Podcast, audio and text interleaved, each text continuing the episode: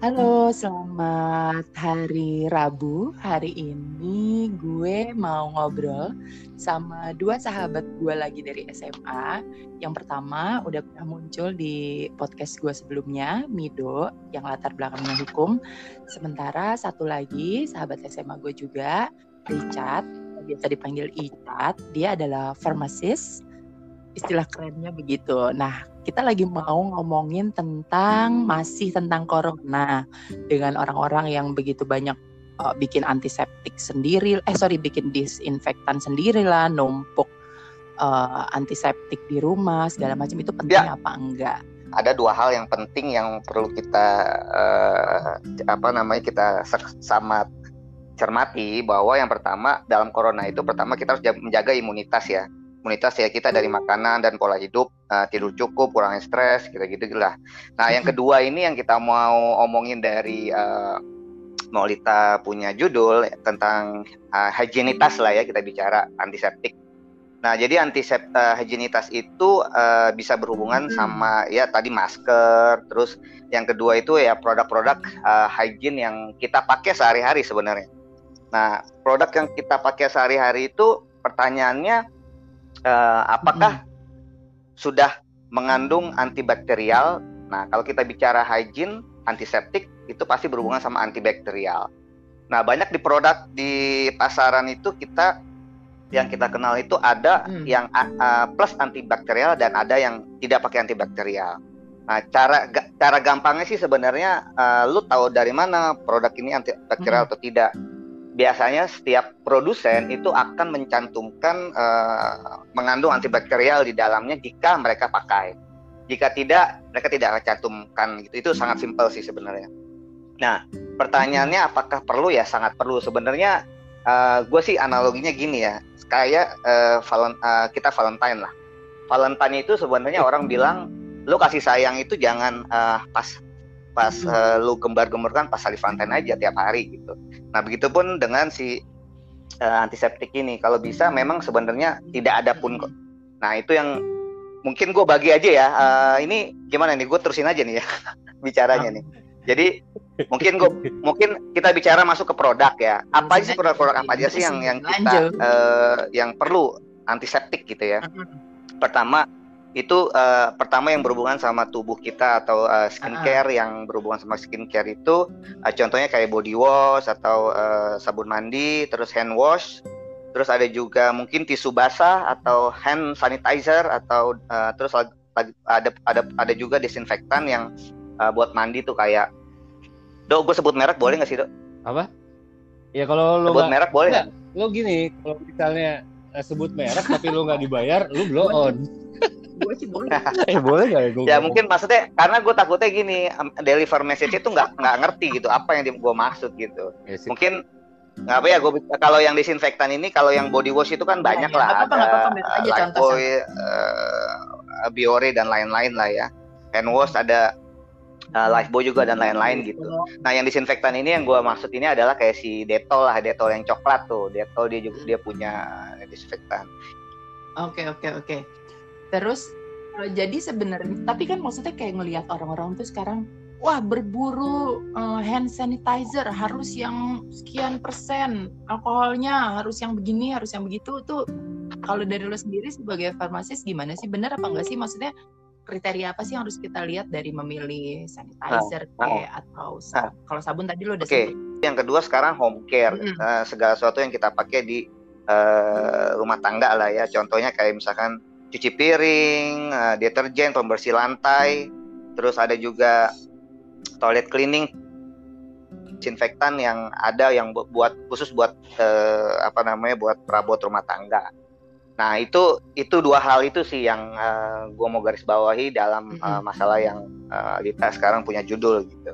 Jadi itu udah cukup. Jadi lu cuman hanya lihat oh, oh produk. Soalnya kan gini masalahnya konsumen Indonesia yang memang yang memang memang uh, sebenarnya Indonesia terutama. Itu kayak contoh deh lu lu milih hand sanitizer atau lu memilih personal hygiene lu itu banyak kan orang nyari apa? Wangi.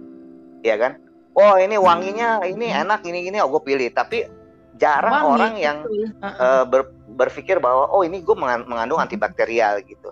Nah mungkin sekarang uh, perlunya uh, mudah-mudahan ini membawa hikmah juga nih corona ini bahwa uh, nextnya lo uh, ketika memilih suatu personal hygiene lo itu sebisa mungkin lo cari yang plus antibakterial. Jadi sebenarnya tadi yang gue bilang uh, paling simpelnya adalah ketika si produk itu ditambahkan klaimnya antibakterial itu menurut gue udah cukup karena semua produk yang ada di pasaran sekarang itu sudah uh, dia kan pakai izin edar dan uh, eh, PIRT ada uh, bukan Badan POM ya kalau kalau untuk kita bicara home care itu kita bicara uh, PIRT tapi kita kita bicara uh, makanan uh, uh, apa yang berhubungan sama masuk itu biasanya dia berhubungan sama Badan POM.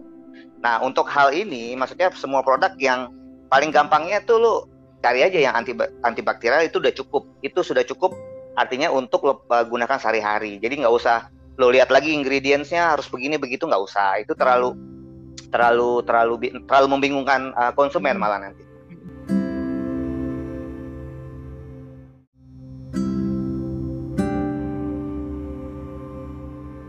Nah, itu boleh. Uh, tadi kan lo bilang itu ya. semua buat antibakterial, sementara yang kita tahu corona ini kan virus. Itu gimana tuh?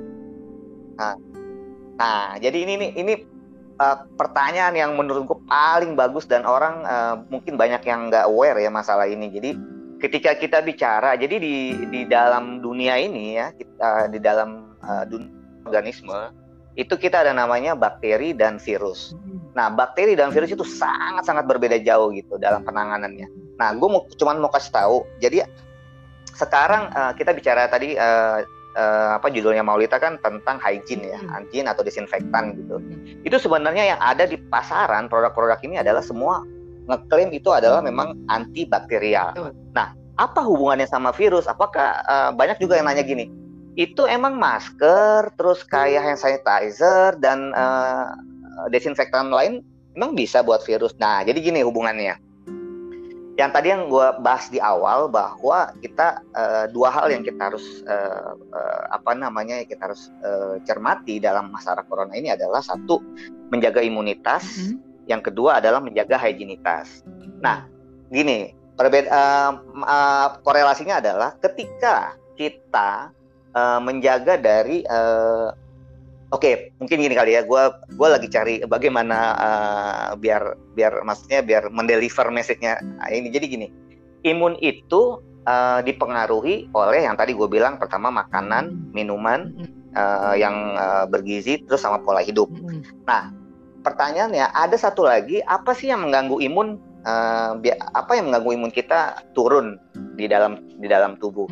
Nah, salah satunya yang mengganggu imun kita dalam tubuh turun adalah bakteri ketika kita punya bakteri ketika kita punya bakteri uh, itu itu akan mengganggu imun kita. Nah makanya di eh, produk-produk yang tadi gue sebut yang uh, tentang desinfektan lah hygiene itu itu adalah menjaga bakteri supaya tidak ada di dalam tubuh kita gitu.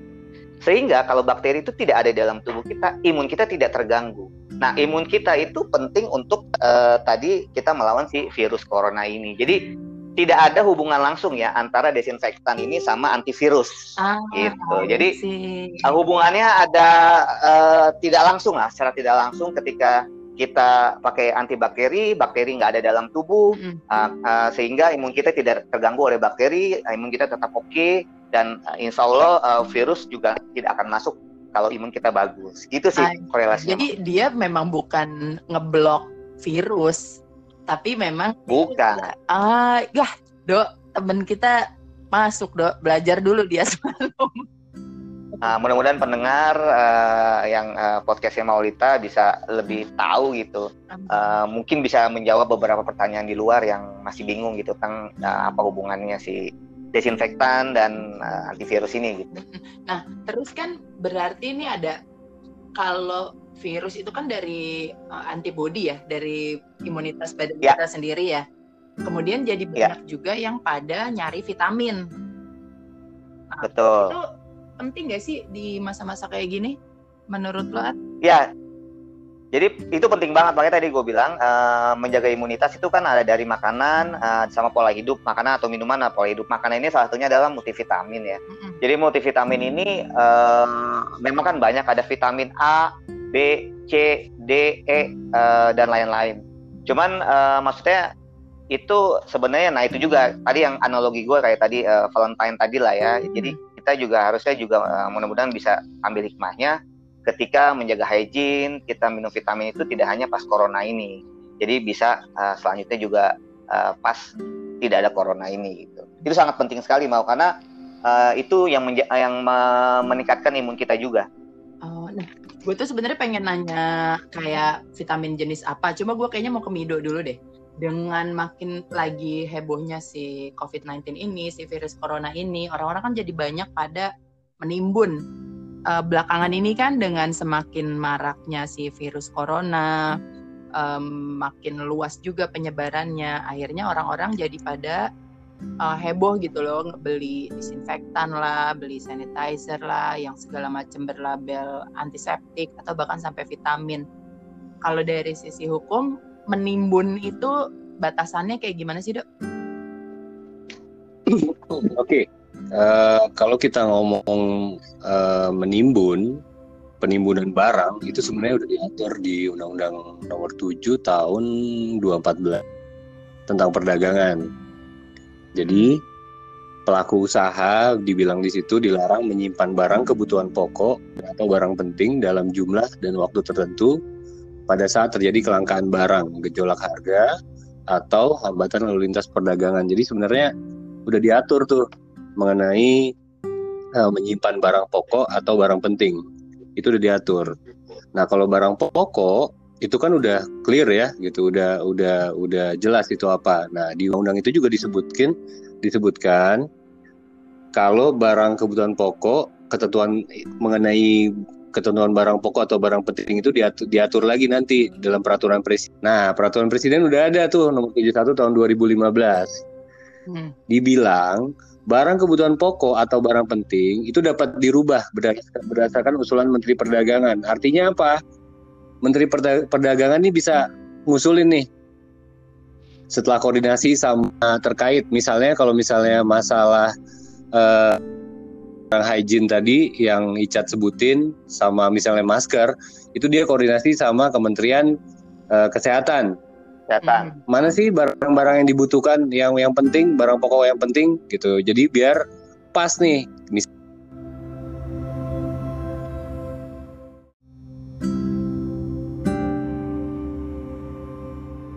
Nih gue mau nah. nanyain tentang vitamin. Kemarin tuh sempet nah.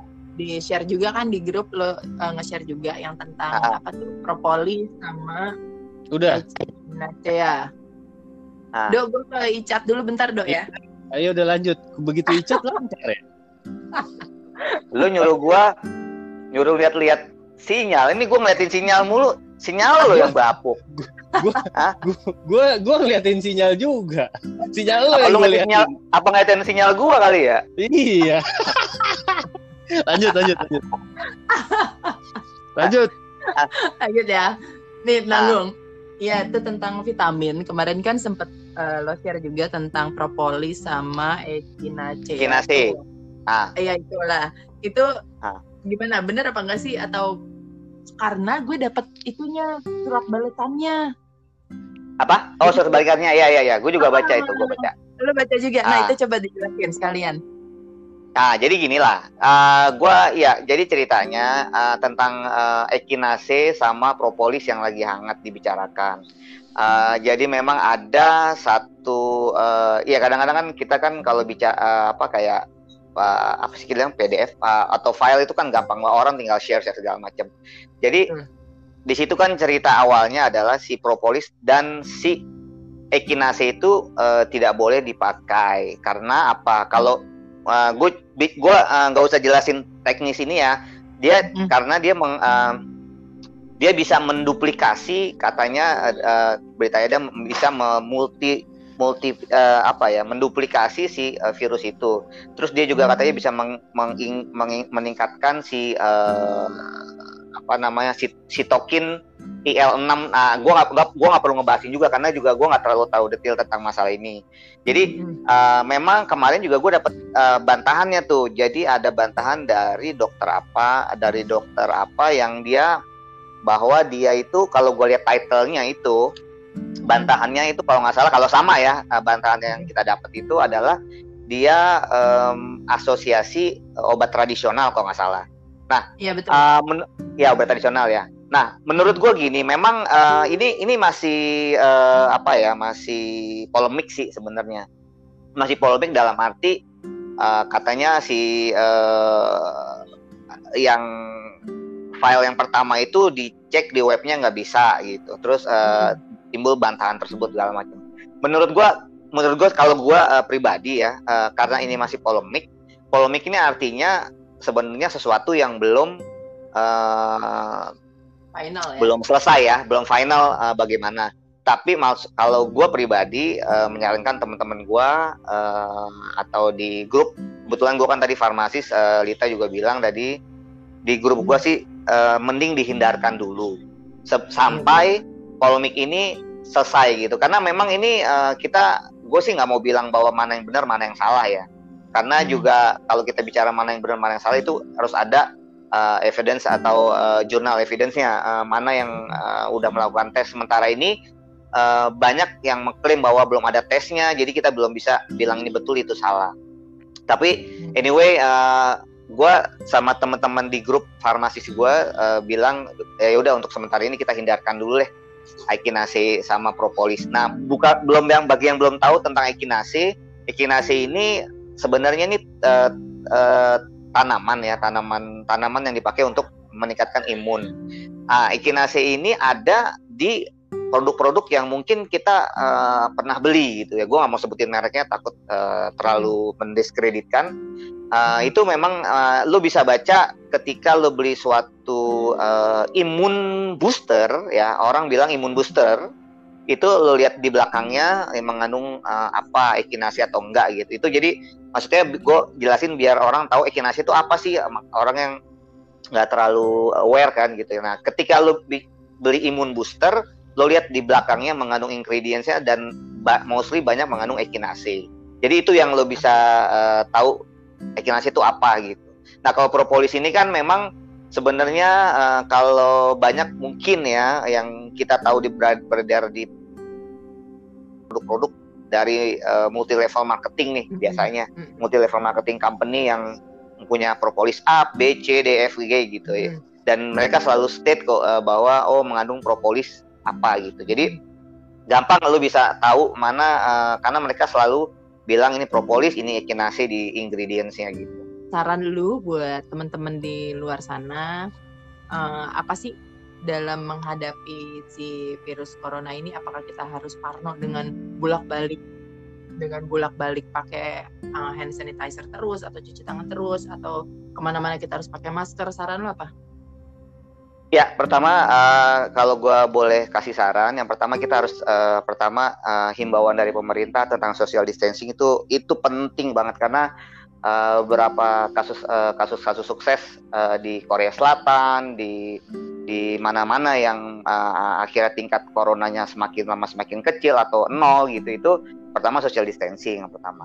Yang kedua, yang kedua ya pasti lo harus jaga higienitas lo yang tadi gue bilang uh, kalau bisa uh, jangan pas ini aja uh, lo jaga hygiene lo semua setelah masalah ini selesai juga lo harus uh, uh, lo harus juga jaga Nah, tolonglah pilih. Uh, gue himbau juga uh, edukasi bahwa uh, tolonglah uh, nextnya lu ketika lu uh, beli personal hygiene itu jangan hanya dicari wangi saja gitu. Uh, kalau bisa lo yang uh, uh, yang ada klaim antibakteri uh, itu lo beli gitu. Wangi lo bisa sebenarnya menurut gue bisa lo ambil dari menurut gue ya itu dari parfum lah. lo parfum sehari-hari lo bisa iya, iya, pakai lo yang lo suka. Tapi ketika lo bicara karena uh, kalau kita bicara sabun mandi ya sabun mandi itu wanginya nggak seberapa kok nggak lama kok. Uh, paling lo mandi 5 menit 10 menit udah udah hilang gitu. Jadi lo sebenarnya sabun mandi itu nggak perlu wangi gitu karena nggak bertahan lama. Parfum mungkin ketika lo uh, sosial melakukan sos, uh, sosial atau lo ketemu atau ketemu orang ketemu orang itu parfum yang mungkin bisa bertahan gitu. Jadi carilah wangi di parfum tapi jangan cari wangi di personal hygiene.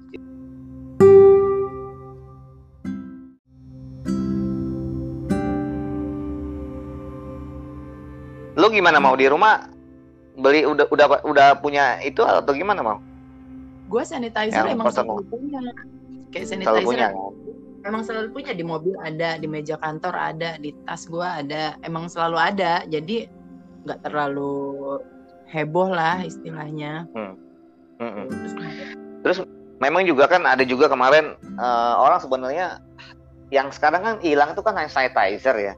Itu sebenarnya juga kalau kalau di dalam ini sebenarnya masih tetap lebih bagus itu adalah hand hand soap ya, hand soap gitu. iya, iya. Jadi lu Cuci cuci tangan tangan gitu. sebenarnya. Ah, karena eh, kalau kan ada orang bilang cuci tangan sama hand sanitizer bagusan mana sih gitu kan. Nah, memang masih bagus adalah cuci tangan gitu. Karena memang banyak hal-hal contoh kayak misalkan kalau cuci tangan eh, itu kan eh, lo air mengalir. Nah, tuh connect lagi tuh. Nih, Dok. Ganti handphone kayak ini. Ya ini udah beli nih, udah beli handphone baru. Ya. Hmm, Mas- udah beli lagi, oh udah beli beli handphone baru beli yang sejutaan aja. Asia Asia beli Asia Iya, kalau bercanda, Saya kalau kalau bercanda Lanjut. bisa ya. Kalau bercanda bisa. Kalau serius gak bisa ya? Iya. Oke. Gue mulai ya. Penimbunan barang. Eh, udah ayo. lanjut Mm. Penimbunan barang itu diatur di Undang-Undang Nomor 7 Tahun 2014 tentang perdagangan.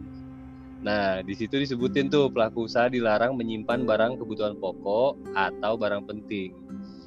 Di situ juga disebutkan bahwa eh, mengenai penyimpanan barang kebutuhan pokok atau barang penting apa sih itu barang kebutuhan pokok dan barang kebutuhan penting itu ada di peraturan presiden. Tadi tadi Sudah. gini kan lo bilang kan ada izin edar ya.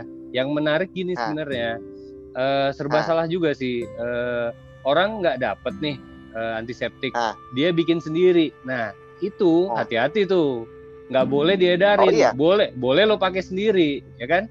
Iya betul. boleh lo, betul. lo- boleh lo pakai sendiri. Tapi kalau lo edarin, nah lo kena. Kenapa? Ah. Karena harus ada izin edar dari Kemenkes. Bener ya? Iya betul sekali, Hmm, betul. ya, itu. Oke, betul. balik ke penimbunan. Jadi gue udah ngobrol, udah ngomong ini berkali-kali nih. Oke, masalah penimbang, eh apa penimbunan? Eh, kayaknya gue nggak boleh nyebut eh, undang-undangnya deh, langsung Ah. hilang dia. Jadi memang diatur di undang-undang itu nggak boleh apa nggak untuk barang pokok sama barang penting itu nggak boleh di, disimpan oleh pelaku usaha. Bilangnya disimpan ya, gitu, disimpan. Nah, Hmm. mengenai kategori bahan pokok sama bah- barang pentingnya itu ada diatur di Perpres. Oke, terima kasih. Selamat menikmati tanggal merah di tengah Hindu, di tengah Ya. minggu yang sebenarnya nggak terlalu berasa juga sih. Siap siap siap. Terima kasih banyak Pak Rihat atas ilmunya, atas informasinya saat bisa kali berbagi. ini. Nanti kalau gue kalau gue tanya-tanya lagi nggak apa-apa ya. Iya ya, ya silakan silakan silakan. Anytime anytime. Thank you, Ya At. ya, ya mau dah.